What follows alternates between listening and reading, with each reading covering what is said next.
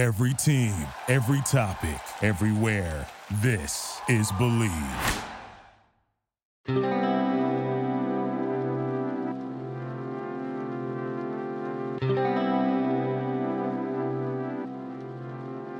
What's going on, everybody? Welcome to the third episode of the Deep Drive the Left Field podcast.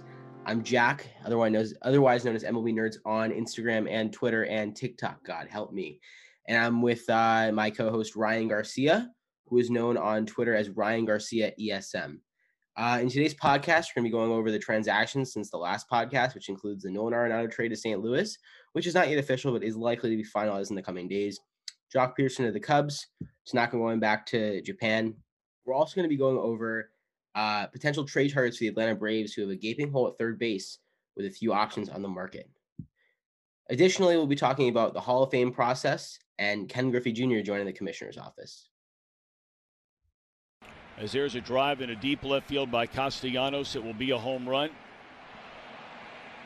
For our first segment of today's podcast, we're going to going over the transactions that happened since the last podcast, which uh, the big the big transaction was Nolan Arenado being traded to the St. Louis Cardinals in exchange for nothing, uh, or not nothing, but we don't really know the exact return. It's supposed to be a couple uh, lower level prospects, but that's sort of I don't want to say irrelevant because there are two big parts to a trade, uh, but this one feels a bit one sided in terms of what's actually important uh, with players.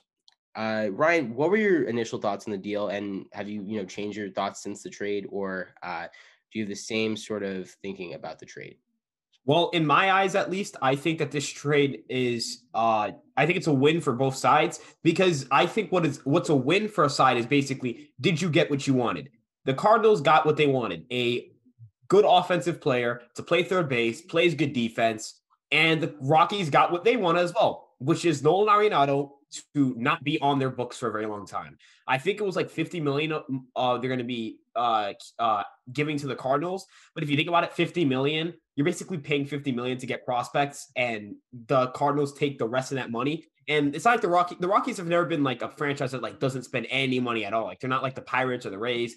Uh, they're more in that like middle tier of teams that can spend money. I'm pretty sure they're top 10 in payroll coming into last season. So I think they're fine, you know, taking on $50 million. So I think both sides got what they wanted. Um, overall, I think the Cardinals get a really good third baseman, someone who plays great defense. Uh, I, am interested to see how he performs outside of Coors. I think he can still be a pretty good hitter. Um, I don't think it's going to be the same, you know, 392 weighted on base average. He averaged from 17 to 19. He had a rough 2020. Uh, but I think it'll still he'll still be able to be a good offensive player. And we all know the defense is always there for Nolan Arenado. Uh, is he the best third baseman in baseball? No, but he's a really good one. Yeah, I'm gonna, I'm gonna have to agree with you absolutely on pretty much everything you said. Um, and I'll, I'll just add on that the people who are saying uh, the Cardinals won this trade by a lot, which are generally incredibly biased Cardinals fans because the majority of their fan base is incredibly biased. Um, I'm not a fan of the Cardinals fan base, but uh, I I think what people don't realize is that a contract like Arenado, even though he you could you could consider him like a top 15 player, it would still be bad. Um, it's it's uh, by no means a bad a good contract. You know, he's got an opt out for next year and the year after that, and you're also adding on an additional year worth 15 million dollars. So you have all of those things, uh, and you know apparently the Rockies throwing in 50 million dollars is you know you know quote unquote a lot. Uh, but at the end of the day, 50 million dollars is also being deferred, so it's going to be like I don't know, four million, five million dollars a season because they're deferring the money. Uh, so the Rockies really aren't giving up too much here uh, in terms of money, and they're getting they're they're freeing up a lot with Arenado's contract. They're apparently not getting much back uh, in terms of prospect capital. We don't know uh, the exact details. There are some good prospects who aren't entirely ranked too high, and I think I'll conclude with the Arenado points that if they if they could have gotten more, they would have.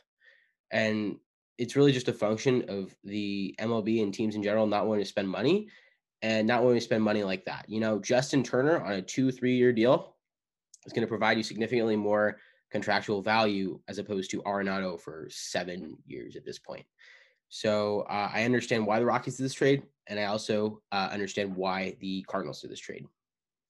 Well, I'm going to push back on two points. I, I agree with you on your first point where you mentioned like Cardinals fans saying they blew out this trade that they oh uh, like like I saw a lot of tweets like oh wow the Cardinals gave the the Rockies gave the Cardinals fifty million dollars to take a franchise player. Like that's crazy. That's not what happened. That takes out a ton of context. And it, this is literally how social media reacted to the Stanton trade two two to three years ago.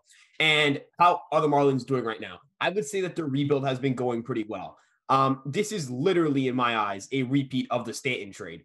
Um, and re- remember, the Stanton trade was a trade that originally I think the Cardinals were heavily involved in. So this isn't like the first time they're in that process. Uh, and then on top of that, uh, what I disagree with you on is what you're telling me is if you okay. I understand that you don't like Arenado. I know that you're not a huge. Arenado I don't. I don't know. Like I love Arenado. What are you talking about? I have no problem with Arenado. That's cap. That is cap. That's not what you mean cap. cap. Dude, that's cap. I don't that's like cap. overrating players. Arenado is a borderline top 20 player. It doesn't mean I dislike the guy. Uh, no, He's no, fun to not, watch. He's got a great no, glove. He's a good hitter. I, I, don't dislike it. People, but well, sorry, I, I don't mean to interrupt you here, but not people, you know, they they they confuse disliking with not overrating a player or not liking that a player is overrated. I hate the players overrated. I hate the fucking White Sox. You know, everybody knows that. I think it's a. I mean, I dislike players. I, I hate Trevor Bauer. I think he's the I, I think he's actual scum. Like I dislike a lot of players that are overrated. I like maybe I just disagree. Like I actually dislike a lot of players. So uh yeah, I, am saying I don't like I dislike players too. Yeah, I, I don't dislike players because they're overpaid or overrated. I dislike the fact that they are overpaid or overrated. Mm-hmm. The case don't. So sorry, continue with what you're saying before. All right. Well, I mean that's a fair point, but I, what I was gonna say was I disagree uh, with the notion that uh, just like I understand what you're saying about Justin Turner on a two to three year deal, but there's a couple things to note. Justin Turner is significantly older, so Nolan Arenado by the time his contract is done is gonna be around the same age, I believe, or a couple years about the same age that Justin Turner's contract, if you gave him two to three years, would be. And unlike Justin Turner, where you don't have to deal with the regression immediately, you still have Nolan Arenado in his prime. So I don't think it's like if Turner was, let's say, um, two to three years younger, I would agree with you. Or if it was like the Donaldson contract when Donaldson got his four years, like I think that's a, I think it's a better contract than most people give the Twins credit for. Um, I, I would say, okay, yeah, you have a point here, but I don't think there's a point to be had here because I don't think that um, I, I, think the first five to six years of these deals going to look pretty good. But I do agree that I, I mean, I wouldn't believe I don't like giving out long contracts. Uh, like I love Gerrit Cole. I don't like giving him nine years, 326 million. I just don't like long contracts. They're just, they always end up, you're always not dreading them by the time you're in year seven or eight or nine. So long contracts are always a bad idea at some point. So we just kind of have to accept that it's going to happen. And I think, and look, I get it, but uh, I just, I don't think it's, I don't think it's as bad for the Cardinals as as, he made it out to be. And I don't think that Justin Turner right now for two, over the next two to three years will be as valuable as Nolan Arenado will be.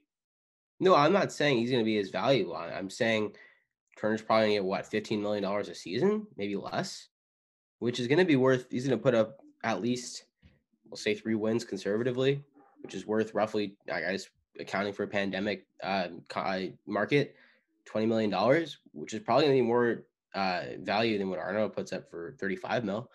Uh, assuming Arenado is like a 4.5 ish win player. His projections have a lot lower, but I'll give him the benefit of the doubt. Um, but I'm not saying Arenado is going to be um, worse than Turner. I think Arenado will be better. I just think that Turner is going to get paid a lot less, and his, I guess, uh, war or money per war is going to be significantly significantly different. Uh, sorry, significantly lower. They're going to be paying a lot less money per war. Right, but if you wait out that Turner, that whole Turner thing, Turner, like it's like the DJ LeMahieu thing. Like DJ wanted to be a Yankee, so he would take a discount to be a Yankee. Turner is going to favor the Dodgers a lot more than the Cardinals. And so if you wait out that market and you end up with nothing, Nolan could get traded that time. I think it's safer to assume you can get Nolan Arenado in a trade comfortably than it is to say I can get Justin Turner through free agency because I really don't know um, if you can reliably say I can pry Justin Turner from um, LA. Now, I would, I would, I would have liked to if the Cardinals had the farm, like if they had a really good farm, they could go after like a Jose Ramirez, and that would have been an excellent trade. But the issue is they didn't have a good farm, so they have to compensate by taking on a guy with a huge contract. That in the last three years of the deal, the Cardinals are probably going to have to tank just because of how bad that contract's going to be. Yeah, I guess I understand what you're saying. I mean, I sort of agree with you, um, but I do see what you're saying. So, uh, I guess in general, do you think uh, with the addition also of Adam Wainwright, who uh, signed a one-year deal with the St. Louis Cardinals uh, right before this deal, actually, uh, in the few hours before. I think the Cardinals at this point are the clear favorites to the NS, uh, NL Central, aka the NFC East of baseball. Uh, I mean, I wouldn't say they're the heavy favorites. Like, honest to God, I really like. Okay, if the Cubs really go through with like trying to get better, um, getting another starting pitcher, if it's a good enough pitcher, I mean, they can somehow make a run for that division just because of how bad it is. I mean, I've the Cubs were the best team on paper in that division in 2019. The Cardinals and Brewers finished ahead of them.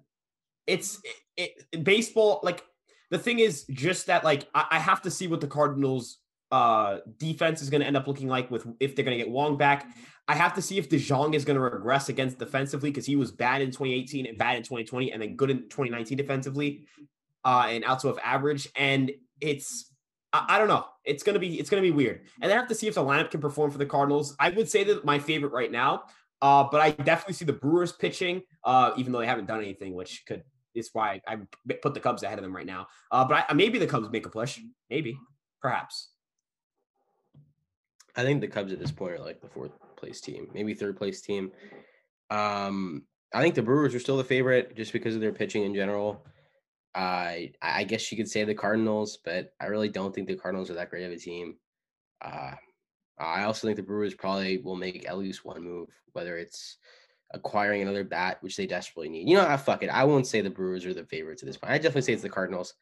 Uh, Brewers are definitely second with the Cubs and Reds, third and four. But uh, I'll say it's pretty close. They'll probably, I, I guess, one of them will finish over 500, maybe two of them but it won't be by much. And none of the teams will be deserving of the playoffs. I'll, I'll make a hot take right now, actually. Okay. You know what? Let's do it. Okay. If the Cubs sign James Paxton, the Cubs will win the NL Central. And not only that, because it will be an NLDS. Uh, let's just say the I don't know if the playoffs are going to be expanded because but we'll get into that later. But based on what we know about the playoffs now, if they face the San Diego Padres or the New York Mets in the first round, they will upset the New York Mets or San Diego Padres in round one because Kyle Hendricks and James Paxton will be will win their two games. They will win a playoff series. It will be it will be just like it will be the funniest thing ever. And it will be if it happens to the Padres or the Mets, would it not be the most comedic thing and the most of like of course it would happen to them. That that's perfect textbook exactly what would happen. The Cubs would not try to win the division and still win their division. They would fail at tanking, right? The Cardinals would be stuck into a long term deal, not sure if they're even good enough to make the playoffs. The Brewers would just be God knows what they are. The Pirates will be just rebuilding, and the Reds will still be a very mediocre franchise. That's going to happen. The Cardinal, the Cubs are going to go to the NLCS, get swept probably they're going to just be and then become irrelevant for the next five to six years. This division will go down in flames. It will be hilarious. I expect just the funniest things to happen to this division. I promise you something like this will happen. Believe me, I love to, to see that. I love to see the Cardinals fan base do their thing. Just imagine if they go 81 and 81, the Cubs win 83 games yeah. and they face like a 98 win Padres and Mets team, beat them and then get like swept in the NLCS. Who cares, right? But at that point, the Cardinals would be a mediocre team needing to get a lot of things without the money to do so or to give a long term extension to, any, to someone. Um, the Cubs would think they're good and like foolishly try to keep getting better and fail to, at tanking. Uh, the Reds would just be the Reds and the Brewers, the Brewers. The Pirates would keep getting better. But imagine just like the fallout from the Cardinals fan base, or like the Padres or Mets fan base after getting beat by a team like like the 83 win Cubs.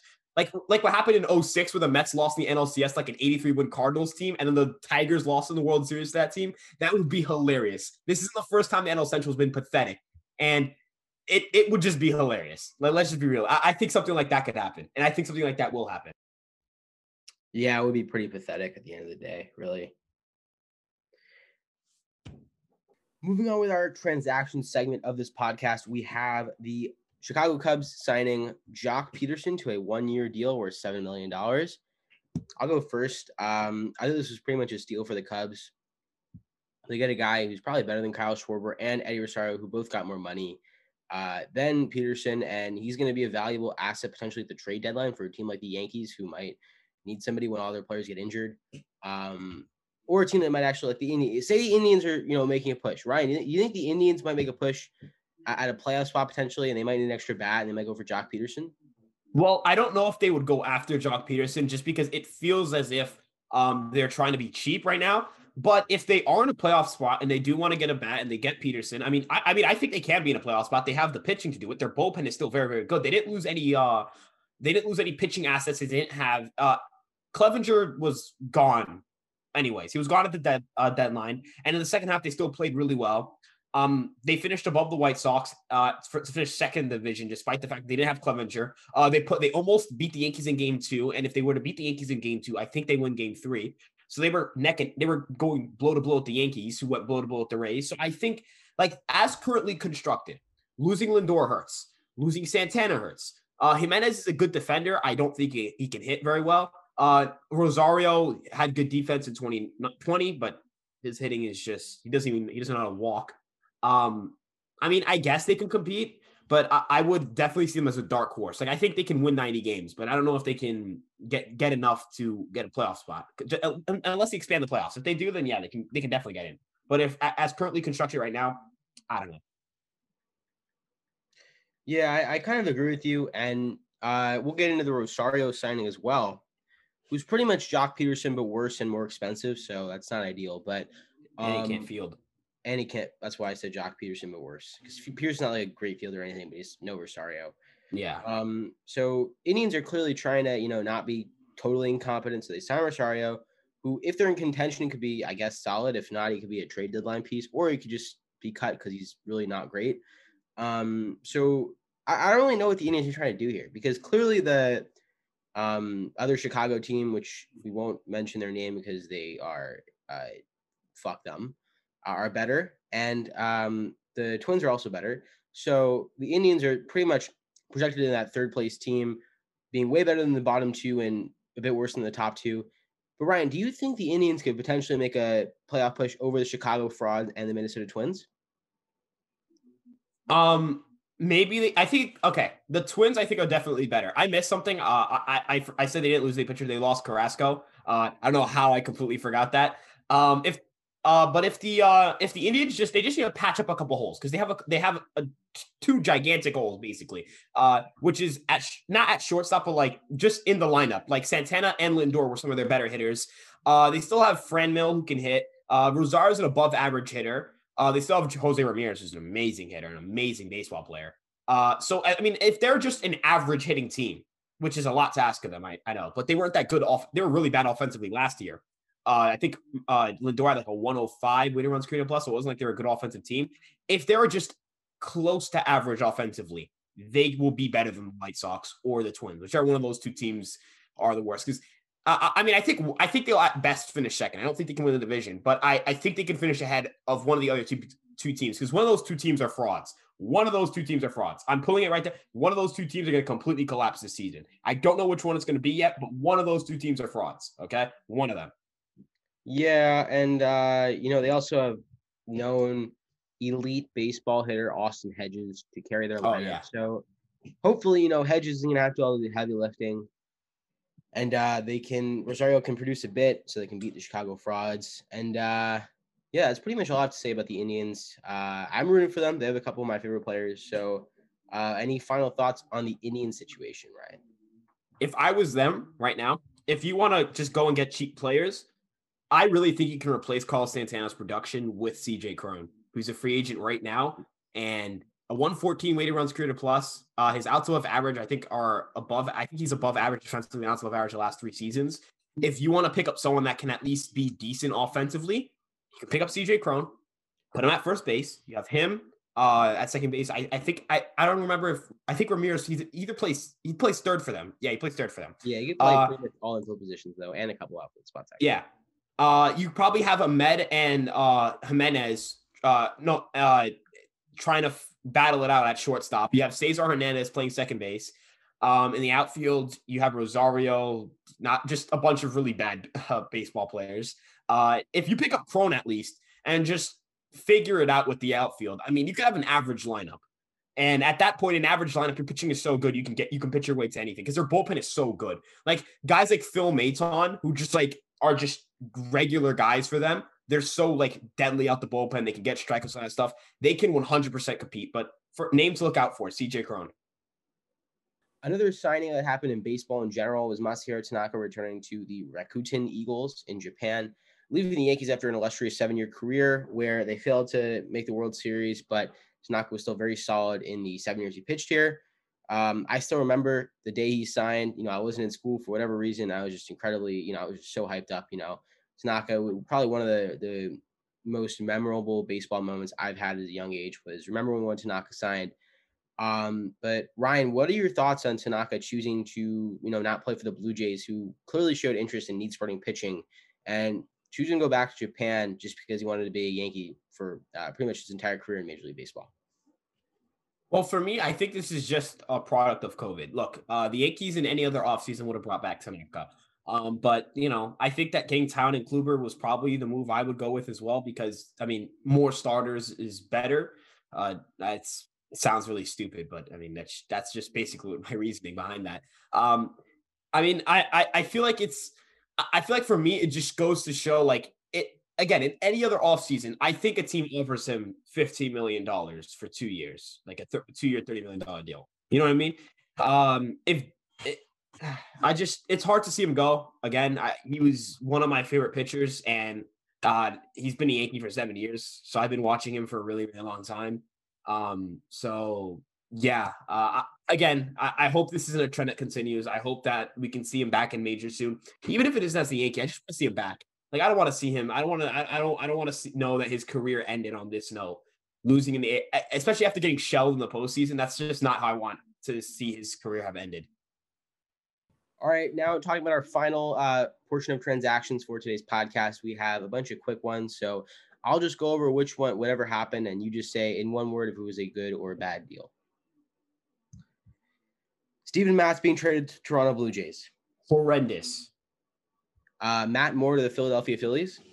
Okay.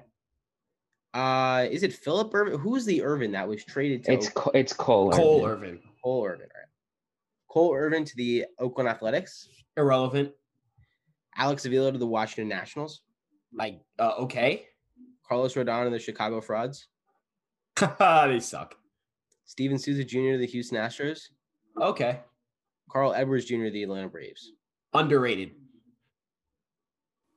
With Arenado off the board, the Braves are going to be looking likely for another bat to play third base. Notable options are Jose Ramirez of the Cleveland Indians and Justin Turner, who is a current free agent. Uh, where do you think the Braves will go for uh, another bat? Because they desperately need one at this point. Their lineup is not very good at this point. Well, it's okay, but it's not great compared to the Mets, and even you could consider the Nats to be on that same tier as them. But um, where do you think the uh, the Braves should go at third base? I think they should go through the trade market. Their their uh, farm is so good. Um, and look, at some point you have to use some of these prospects to get something look, uh, Drew Waters, I think his name is. He's losing. He's going to be losing value at some point because you can't put him. You can't. I mean, where's he going to start if you have uh, Pache out there? And I, it's just they they have to make a trade at some point. One of these big trades. They've been linked to so many like players. It's like, oh, they're going to make a big trade for this guy, Kris Bryant, uh, or uh, for the last two years. It's like, oh, they're going to get Kris Bryant or Willson Contreras, or they're going to get Arenado, but that didn't happen. Uh, or they've been, or people are like, oh, they can go get Matt Chapman from the A's, which is crazy. So at this point, you have to make the big trade at some point. Uh, if you don't want to get Jose Ramirez and you want to just pivot someone who's cheaper, again, you can go for Kris Bryant. I don't think they're going to get Justin Turner only because of the fact that I really think he's going to be a Dodger. Um, I could be wrong, but I think he'll be a Dodger. Um, the Braves should go out, try to get just a third baseman somehow, some way. If if it means getting rid of a top prospect, just get it done because the Mets are now able to spend money. And the Mets can now just to make up for the fact that they're not better in player development. They had a, for, a worst farm, a worse farm than you. They can outspend you by such a large, a wide margin that you have to make, make up for it in some aspects. So either you start dealing prospects and getting better, um, and taking biting that bullet, or you stay complacent and get knocked out in the NLDS. Yeah, I absolutely agree with you. I think they should be all over Jose Ramirez he's on a team-friendly contract, and he's going to cost prospects, but they have they definitely have prospect capital. So I definitely think Jose Ramirez should be the guy they go after. If not, Justin Turner's a viable option. Uh, and if not, I really don't know what to do for that. Austin Riley is not, I don't know if he's really going to be a starting third baseman on a championship team. So that'll be interesting to see how they monitor market the monitor market going forward. Is there a couple options left? Yesterday, Ken Griffey Jr. was reported to join the MLB commissioner's office. Uh, I think it's a pretty great move for baseball. You know, the kid is one of the more popular Major League Baseball players in MLB history. And Rob Manfred is just such, he's so terrible that at this point, anybody could help. Theo Epstein, first hire, great hire. Um, and I, I, hope really that they can help out Manfred or, you know, do something for him to help him out. Really anything to, to help him understand that, or eh, I don't know. I'm sure he understands that he's doing such a fucking terrible job marketing the game that anybody could do it better. And you know, I I hope they just you know help him out. Really, like I feel bad for Manfred too. You know, you got you got guys like you know Trevor Bauer, who's a complete immature asshole. You know, tell like applauding fans to boo him when he was clearly not.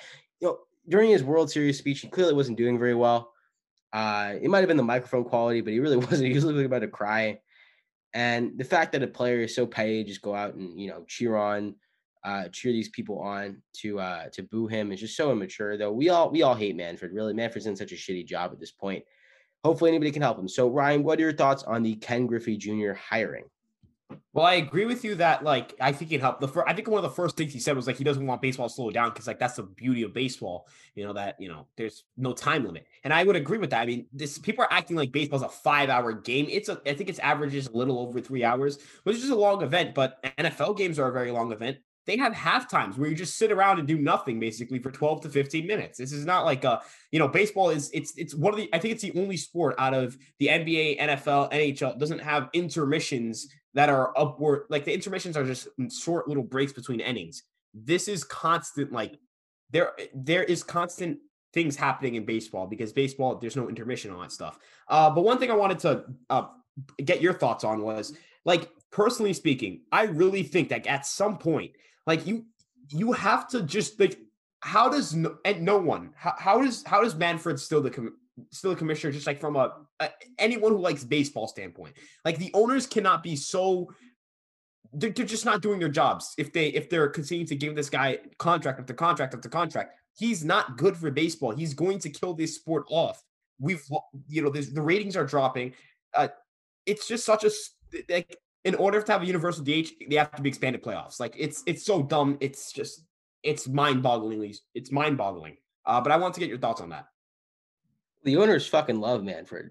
Uh, he is really good at negotiating on their behalf, and uh, baseball has been making more and more money going. Uh, you know, since he came in, and he's you know friends with the new TV deal. They got the film room thing going on, so it completely benefits the owners. Like the owners got to love him. I, I all the owners I bet would love him just because of the money he's putting in their pockets, and that's what they really care about at the end of the day. Besides Uncle Steve, I don't really know if Uncle Stevie cares. Um, uh, anyways, Uncle Steve, I don't know if Uncle, I don't really know if Uncle Stevie cares, but at the end of the day, Manfred's been doing his job for the owners, and he won't get fired or thrown out. He might get a fucking extension for all we know. Uh, but yeah, I, I just think that it's a bad situation just because he's putting money in the owners' pockets. And I mean, I just uh, like there's the owners can get away with such awful things. Like um, we have a couple. We know a lot of A's fans. Like what John J. Fisher is doing to that team is not okay. It's not like this is that's bad.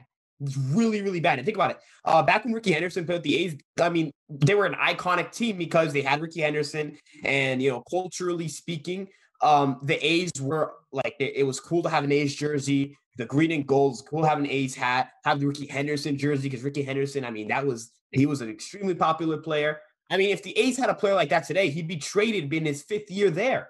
Or, or, the Rays too, like what the Rays are doing to their fans. This is not okay. Like these are not okay things. Like I understand that you'll never have a situation like the N- uh, NBA where you know you have individual players who are like LeBron James, but you could at least make it so that you're you know there's something to watch. Like if you're not a Yankees fan, a Red Sox fan, or a Dodgers fan, like five years into a player's contract, most likely your that team is not going to be able to pay the player. Even a big market team like a quote unquote big market team like the Nationals, who can spend a lot of money, couldn't retain Bryce Harper. this is not normal nor okay. This should not be happening in our sport. It shouldn't be that every single time um, an owner wants to cry poor, they have to just say, well, fans got to suck it up, even though they're making billions and billions off that team. And the percentage of money they're spending from the income they make off the team uh, is very low. And it's extremely bad for the sport. And it's toxic as well. Yeah, I agree. At the end of the day, though, the owners don't care, and they won't get hold, held accountable because all they all care about is money. Besides potentially Uncle Stevie, who makes money in his own other ways that uh, aren't very, I don't know, ethical. But um, yeah, I think I just think at the end of the day, Manfred's here to stay, and it doesn't matter how much the fans hate him or how much backlash there is because it'll be better ratings with Manfred, and uh, the owners will keep making money. Moving on to our next segment of the podcast, we have Hall of Fame voting, the disaster that was, and next year's ballot. So, uh, just to kick things off, I'm going to give my ballot for next year, the players that I think should make it that are going to be first ballot next year. Uh, and then we can talk about the players that missed out this year. Uh, the three players I think should make it who are in the class next year. It's not the greatest class, but uh, Alex Rodriguez, uh, David Ortiz, and Jonathan Pop- Papelbon. Uh, fuck. Papelbon should all make it, in my opinion. Uh, I just think, you know, obviously, A Rod, or first of all, Ortiz is the best designated hitter ever. A Rod's the best shortstop ever. And uh, Papelbon's a very good relief pitcher. I feel like he's underrated a bit. Uh, I do think he should make it. A Rod, Ortiz, obviously, the whole steroid thing. Ortiz will probably get a pass because the whole technical, you know, anonymous test that wasn't actually his, but it was his and it was positive. It was also negative. I'm not entirely sure the situation there. Obviously, A Rod shitstorm with steroids will probably leave him out of the Hall of Fame for a while, unless he gets voted in by a Veterans Committee in like 20 years. We'll see. Uh, but I definitely think he deserves it. I'm someone who doesn't really care too much about steroid usage, uh, given that a lot of other players use it and they're not caught for it. So um, that's just those are my thoughts on it. Uh, Ryan, who do you think should make it? Who's on next year's ballot? So uh, I agreed with most of them except for Papelbon. I'm not sure if I'd put Papelbon in the Hall of Fame just because Billy Wagner isn't in there.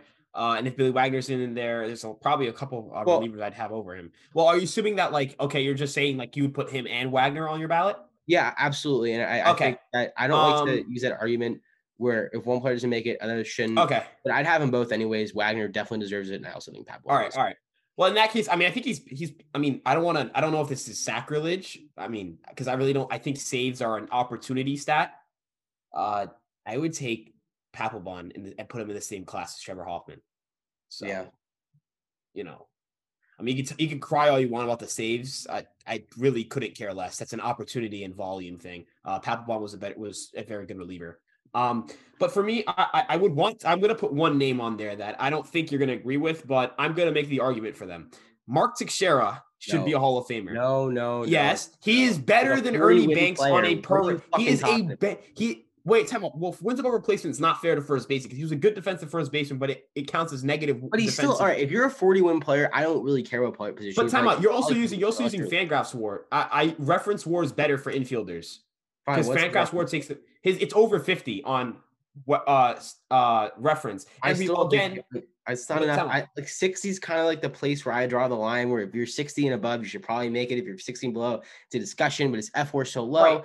I, I just don't I don't really feel it. I don't, I don't really know. But first baseman again, first basemen are not like Ward does not treat first baseman very well. Like uh Luke Voit would be considered a really good third base first baseman, but his, I don't think he's ever going to eclipse like a I think he's going to barely eclipse a three fWAR if he plays a full season, just because how poorly it treats first baseman um, because it gives them a, their defensive adjustments harsh on them.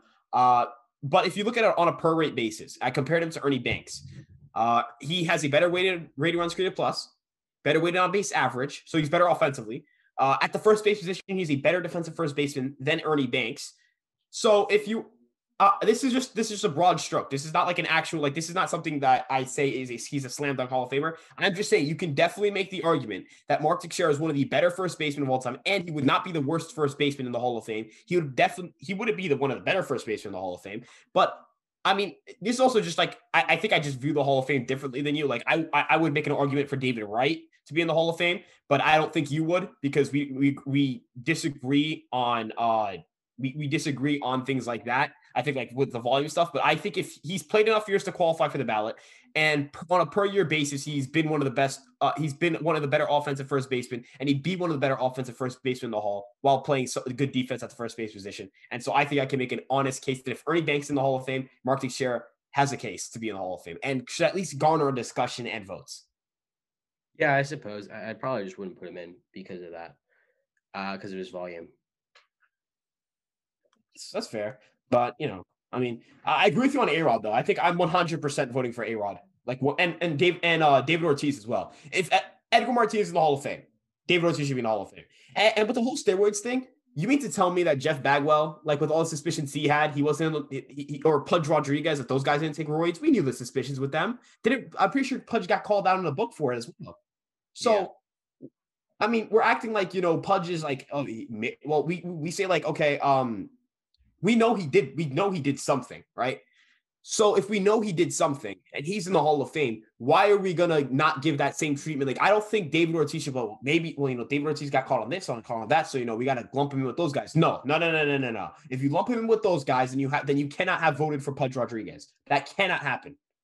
I think that if Pudge Rodriguez is in the Hall of Fame, you gotta let A Rod in, A Rod in, you gotta let Bonds in, you gotta let um Clemens in.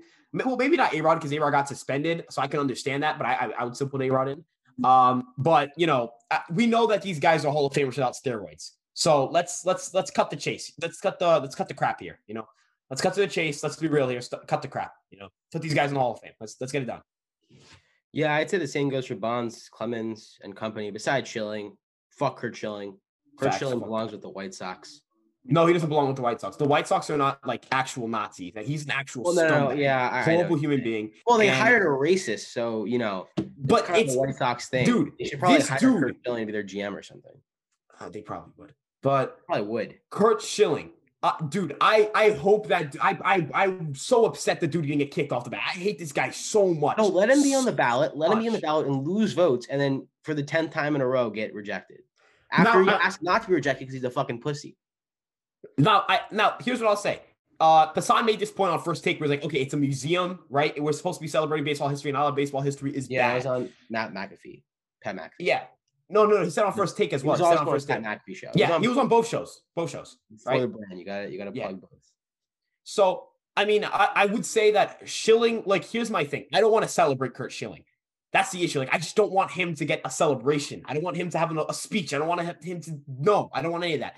I would want him to go. This is my my conditions for him. He can be put in the Hall of Fame because it he is part a big part of Major League Baseball history. But he is not to get a celebration, a speech, any of that. He is to be put into the Hall of Fame without a speech, without the whole putting on the jersey and getting to stand in front of everyone. Aaron claps for him, where his family is saying, they're like, oh happiest moment of your life. I like he gets to sit there and celebrate. Everyone like, oh, thank you to my managers, my this. No, no, no, no, none of that. He gets no celebration, no nothing. He gets to be put in the Hall of Fame, but he gets none of the other good stuff with it. That's my take on it. Well, I mean, if he did that, I'd just go there and boo him, which would be pretty funny. I don't think anybody's been booted their Hall of Fame speech before. Um, either way, I, I would do that.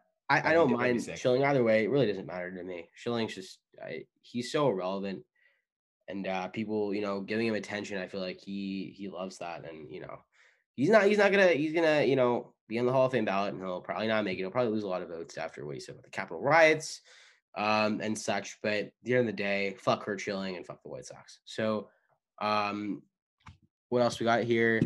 Uh, anybody else uh, that you think should make the ballot besides Bonds, Clemens, and not Schilling, but potentially Schilling? But who else do you think should have made it from this year? Uh, Rolen's a slam dunk. Like Rolen not getting in shows that the um any voter that didn't vote for him should not have a vote. Like he's a slam dunk Hall of Famer. There's no argument against it. There's not a single point you can make that Scott Rolen isn't a Hall of Famer. Any argument you make against it shows you're an idiot. Um, that's just a fact. You cannot make an argument that Scott Rolen isn't a Hall of Famer. Uh, Andruw Jones has a domestic abuse case, but um, I, statistically speaking, he is a Hall of Famer. Um, and if I mean, I don't think that they look into stuff like domestic abuse cases because there are a lot of people who have really sketchy passes in pass uh, stuff in the Hall of Fame. Um, again, I understand the, the, the morality thing, but uh, I, I I just at this point it is a museum. Baseball history is pretty messed up. There's a lot of messed up people in the Hall of Fame. There's a lot of messed up stuff uh, in the Hall of Fame. Uh, we, uh, isn't the I'm pretty sure there's stuff about the Black Sox scandal in the Hall of Fame. So if we have if we have really messed up stuff like that in the Hall of Fame, and a lot of and and you know stuff about how um, about issues with racism and tough discussions. I, I think it's fair to say you could put a guy in like an Andruw Jones who has a domestic abuse case, and he's a part of Major League Baseball history. Same with Schilling, but I, I just don't want to celebrate these people. I think we should reserve celebrations for certain people. You know what I mean? I'm kind of glad Derek Jeter doesn't have to share a stage with Curt Schilling because it would it would make me really upset if I had to see uh someone I grew up looking up to have to share a stage and be celebrated at the same time with a monster and a horrible human being. Uh, but overall, I mean, I think those are the two I say are slam dunks and Wagner. Wagner. Yeah, Wagner, Rolen, Jones, Abreu, I'd probably vote for. Um, anybody else I'm forgetting? I don't think so. Pettitte is a maybe. I don't think Oh, he's a Hall of Fame without Jeff the Kent, steroids. Jeff Kent too. I'd Oh. Kent, yeah, yeah. yeah. But Pettitte for me is like I feel like he falls in the Sammy Sosa thing where like I don't I don't think he's a Hall of Famer without vote for. Sosa too. Like, but the thing is, so Pettitte took steroids to recover.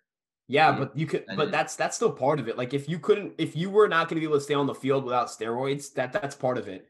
Yeah, Like- no, I know. I'm I'm saying like in general though, you know, Yeah, he's never suspended. So yeah. Like if Judge, like like uh, let's just be real here. Judge doesn't make the Hall of Fame, if Aaron Judge like has a great career, but like he's just so injured, he doesn't have the volume to make the Hall of Fame, right? Like you know, if he would have done what Pettitte did and you know taken performance enhancers to stay on the field, he would have made the Hall of Fame. So that's like kind of my thing. Where like Pettitte would make the Hall of Fame on a per rate basis probably, but the steroid, the, the PED usage definitely kept him on the field long enough to accumulate the uh, wins above replacement and all that stuff to get in. Uh, I, I wrote I, I wrote a piece on him before thinking that he was a Hall of Famer. Uh, it's a little it's a blurred line that there's a case for him. Uh, I would give my vote, but I wouldn't be mad if he doesn't make it.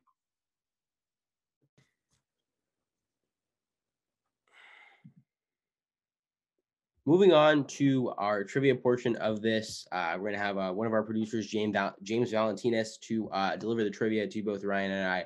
I'm currently winning 11 to six. Uh, hopefully, I'll be winning at the end of this uh, by a lot. So let's get into it, James. All right, who wants to go first? I'll let you guys pick. I'll go first. I bet. All right, Jack's easy question. Easy. Who traded Lou Brock to the Cardinals? How is it easy? This is easy. I knew this. Like I feel like a lot of people know this. How- Do you know Ryan? Uh, I have a guess. I have a guess too, but I don't really know if I. Go, just use your guess. I have a guess. Orioles?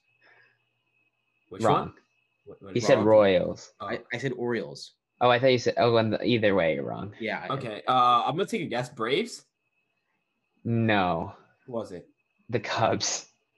I should have known that when you said you knew that because you're a fucking Cubs Oh fan. God. Okay, well, yes, that also he was like like a Hall of Famer, and Okay, I didn't know that though. I, I- Yeah, but like I, I'm pretty sure. Uh, like I, but this was like early in his career, but still he played for the Cubs for like five years.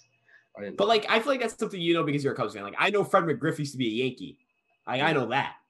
Okay, I'm but I, I guess that that's fair. That's, that's All painful. right, yeah, but I I feel like I would have known this either way because like this is kind of a big deal. Um, that's true. maybe it shouldn't have been an easy question, but No, it should have been. We're just dumb. Ryan, uh, what duo of teammates hit the most home runs in a single season? So we did full careers last time. Now wait, wait, some- wait, wait, wait, wait. Uh, does this this pre-integration count? at any time in the history of baseball. Shoot, this is tough. If I have a two guess, guesses. I have. I, I think you're gonna pick up the guess that I get. Uh, was it um? Okay. Oh, okay. Was it McGwire and Canseco? That was Jackson's guess, but It's not it. No. Okay. g- N- Nerds has the one. Up. Jack has the one. I'm gonna get now. you just No, Jack's, Jackson. J- Jack has the one. Is He it? has the other one. I'm I'm thinking Yeah, bro, it has to be. You you have to know this one. I think it is. was it was it what do you mean you have to know this one? Was You it didn't know Because. I had two guesses in my head. Wait, what'd you say? Ruth and Gehrig? Ryan, was that your other guess? Yeah. It's Maris and Mantle. Oh, and I knew. It was, oh, I knew it was Mantle. Oh, I thought Mantle. Oh, I, I should have should have said I knew. I thought Mantle. and I forgot the other person, so I thought I figure I just send it. But Bro. And Mantle, the only reason he didn't hit more home runs than Maris that year is because he got hurt. yeah, I should not. Anyways, just move on. That was terrible. That was embarrassing. That is so embarrassing. I'm That- never, I'm never watching baseball again. I cannot. call Those myself those I'm were your easy fan. questions, but I think the mediums might be easier. I'm crying So- myself to sleep. So we'll see. Well, I mean, considering you got those wrong. Okay, so Jack's medium question. Two players have won 12 Gold Glove awards as outfielders. Name them. And by the way, 12 is the most of all time, so that could help you. For outfielders, at least. Two players, and you need both. Dude, I have no idea. Repeat the Um, question. Two players have won 12 Gold Gloves as outfielders. Name both of them. Oh, okay. Ah, no fucking. Can you give me like a like a, a 50 year window when they played? No, No. Fuck. You have to just know the Gold Glove Award wasn't isn't like a it's Yeah. not that central old, though. award, Yeah. Um. Was Andruw Jones there? No. All right, fuck that. Then. I don't know. I What? idea. All right. Bro, Ryan, do you have a what guess? the hell? Yo, I have no fucking idea, bro. oh my god. Um uh yo, I got bro, no Andruw Jones. Okay, I gotta think better now. Okay, you said in the outfield, right? I'm gonna I look. mean, it I up. can I can look up who how many Andruw Jones won, but he, I, he did what he didn't he didn't win 12. He won 10. God, what? Who is one more than him? Uh, Oh. I, I think- I probably should have known. I wouldn't have known the. the Sh- I I don't think you should give this away by I'm not making it giving it seem away. like I- it's I this obvious. it's kind of obvious. Okay. Uh I gotta think. I'm thinking I'm blanking on the outfielder's name. Oh my god. You- uh, was it is is it uh, no. Mays? Did he win one of them? Y- Yeah, he's one of them. One Yeah, because he played for a very long time. So he had to be one of them. And the other one, because it could be like I'm thinking center fielder, but it's It gonna could be like a- anywhere. yeah, that's the thing. It could be like a right fielder, a left fielder. I'm not gonna get it. Uh is it Lou Brock?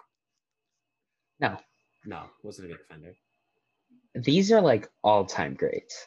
I should have gotten it. It's uh. it's Mays for- Clemente. I should have gotten Clemente. Oh, why did I- thought How do I not remember you said Clemente it as a was defensive recent. wizard? I wasn't thinking recent. I was He thinking didn't say I didn't Yeah, but say that's recent. recent. No, no, we said the award hasn't been around for a really long time. Yeah, it's so not I a was long thinking more time. recent. I didn't.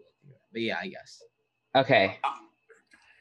Okay, like uh, Clemente, like I do, like I just remember him as a hitter. Like I do not remember his defense. So I don't know how I didn't Wow. remember that. I, I know he don't remember him at all because he played in the 1970s, but I mean, I don't remember him, but like I, I did a project on him once as a kid, so I have like a really fond attachment to him.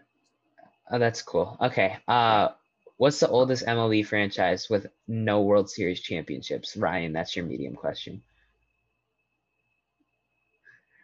All right, I gotta think. Okay, gotta go by division now. Okay, gotta think a little bit. Think a little bit. You know.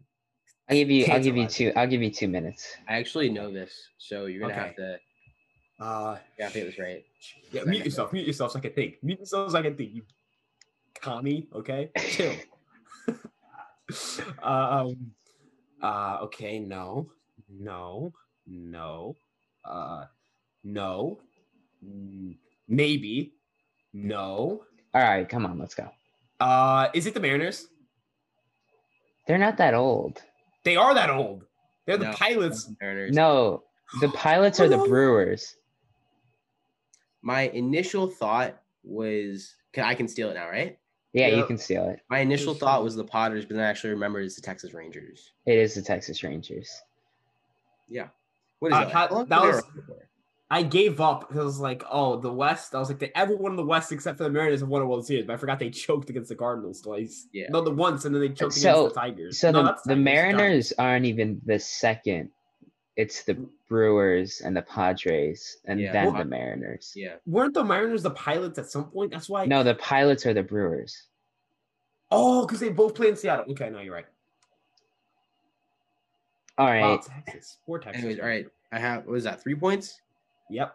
So I have 11 and 14 because I had 11 last time. All right. Uh, hard question. Let's go. Which qualified hitter, like among qualifiers, led the league in BABIP in 2020?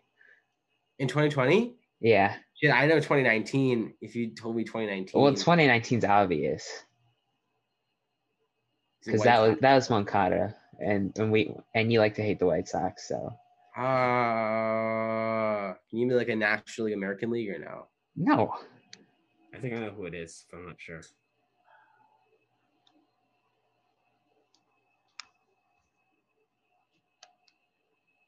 I don't know. I'm gonna just take a wild guess. Donovan Okay. Solano. He was second. Are you? F- That was my guess. I think he Oh, was second. I mean, I have think- I have the leaderboard up on my screen. Yeah, he was second with a 396. Ah, Yo, I'm done. I have no idea who it is. And so it's got to be like a high batting average. But like I've never looked at batting average like ever. So I'm Nicky. Lopez. Oh, I know this. I know this. I know it. Now I know this. Now I know this. Is Now I like, know exact. I know exactly who this.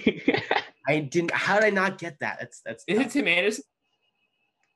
no, Jack, do you want to say this? Yeah, isn't it LeMickey? Who? LeMahieu? LeMahieu. no.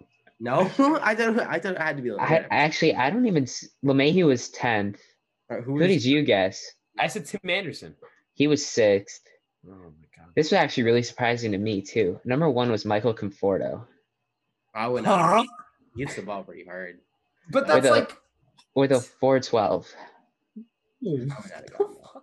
That's kind of. Let's crazy. I look at would- that one. Well, that's why it's a hard question. Yeah. Okay, I got it.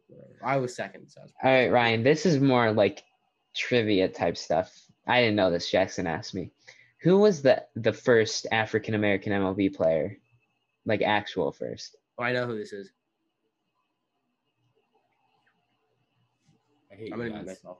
I hate you guys a lot. It's not Jackie Robinson.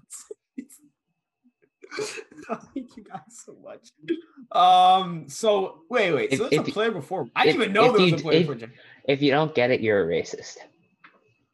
What? Okay. Okay. Okay. Time out. So there was a play. There was a player before Jackie Robinson. That's kind of. What? I mean, I, I don't have to answer that question. It could be Jackie Robinson for all I know. It's not Jackie Robinson. asshole. You said it was the first major league player. yes. Wait, major league. Wait, time out. Time, no, no, no, no, no, no, no. Because the Negro leagues count as the major leagues. Because that was a no, no, no, no, no. This is a trick No, question. no, no, no. I No, mean no, like no, no, I no, mean don't like do that, don't MLB. Fuck. I think I know who this is, but I'm not entirely sure who it is. Is it? Uh, no, no, no. He's he's a decade later, right? Yeah.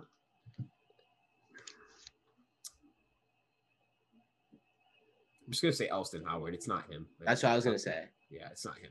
All right, Jack, do you have a guess? Because that's not it. Uh, Jackie Robinson. I'll just see. no, it was uh, William Edward White. How That's you? so ironic. That's on, so what? ironic. How's that Oh. ironic? Other than that, his name is White. That's why. Well, I guess you're both racist. Oh, we played one game for the 1879. Oh, we played for the Providence Grays. Grays. Yeah, I would have had no idea. That's pretty crazy. Yeah, but that wasn't the major. League. Wait, tell me that wasn't Major League Baseball. Yeah, it was. No way. Providence Grays. Wait, wait, wait. Providence Grays. What league they play? They did not play the. Ma- About a, about a- William Edward White, Moses Fleetwood, and Walker were his brothers. All right, that's, That's pretty that's what interesting. Jackson said right in the chat. That's yeah. gonna that's gonna wrap up our trivia portion of this. Uh, The score we'll- now is that, so is 12-6, right? 14 6. Oh yeah, yeah, yeah, because that's a three-point question. All right, 14 14-6. I'm currently winning. Uh, so that's it for trivia for today. I'm pissed. I'm tight. I'm not happy anymore. Moving on to our final segment of today's podcast, we have ratios of the week. Mine's actually from baseball Instagram because we had a very bad one today on baseball Instagram. And who would you know? Oh, well, guess what? It it came from a White Sox fan. Uh, typical fashion. They're incredibly biased and delusional. So uh, Greatest fan base on earth. this one comes from our friend, um, White Sox underscore prime time. He did a team comparison where he said that the Yankees were worse than the White Sox at every position besides second base, right field, center field, and DH. The reality is, it is not. That is not even remotely close to true. And this is a cumulative ratio. So we had 130 likes on the post and 324 comments at the time I took this screenshot. Holy ratio, well deserved ratio. Ryan, what do you have? Wait, so uh, I, this was just like a big issue because uh, I, I, don't know if you don't follow the Michael Kay show. I kind of do when I'm just like making breakfast and like I just watch old clips, right? Uh, something that happened was uh, it was a big discussion over the Yankees being cheap, yada yada yada. Someone sends a chart of how the Yankees revenue has gone up and the player payroll has gone down. It gets six likes, and then Michael Kay drops the bomb again, and he's quote to quote him again, Erwin. I guess you're forgetting the close to billion dollars they've contributed to revenue sharing through the decade to prop up the Rays and the Pirates and the Orioles. And it doesn't go into your chart, does it? It kills the narrative. And this happened to get over 100 likes. The guy just did not respond because he was going back and forth with Katie the entire time. He did not respond to the post. Um, and everyone who was kind of saying, "Oh, the Yankees, you know, their revenue's gone up, the payroll's gone down, revenues go up, payroll goes down, this and that." Uh, it was incredible. It, it, I mean, it was not an incredible ratio in terms of like I mean, we've seen more than six to 126, and the guy and Kay's verified, so it's pretty easy for him to ratio someone. Uh, but it was a, but I mean, for the first time in a very long time, Yankees Twitter agreed with him, like in terms of like Yankees analytical Twitter, because I mean, usually he has more like boomer takes, right? Like not to be like rude to him, but like he's not like I really don't like him that much. Like I really don't care for him. So it was one of his only good takes. So I had to give him some props for that. That concludes our ratios for this week. Always feel free to submit them to our podcast Instagram page underscore deep, excuse me, deep underscore drive underscore pod. Thanks everyone for tuning into today's podcast. If you like today's podcast, please give us a five star rating or like this YouTube video. Make sure to follow our Twitter uh, at deep deep underscore drive underscore pod and our Instagram at deep underscore drive underscore pod. Make sure to follow my personal Instagram at MLB Nerds if you don't already, and uh, follow Ryan's Twitter at Ryan Garcia ESM and his YouTube Yankee Stat Talk. All of that yeah, is in the description. Plug that. Yeah. Uh, thanks so much for uh, watching. It's been a deep drive to left field by Castellanos, and we are gone. Thank you for listening to Bleav. You can show support to your host by subscribing to the show and giving us a five star rating on your preferred platform. Check us out at Bleav.com and search for B L E A V on YouTube.